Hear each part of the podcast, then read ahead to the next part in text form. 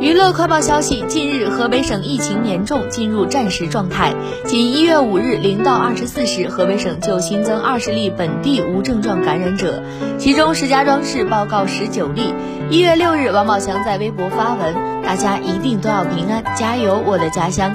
粉丝评论：“加油邢台，加油南宫，愿一切平安，一定都会没事的，宝宝也要照顾好自己。”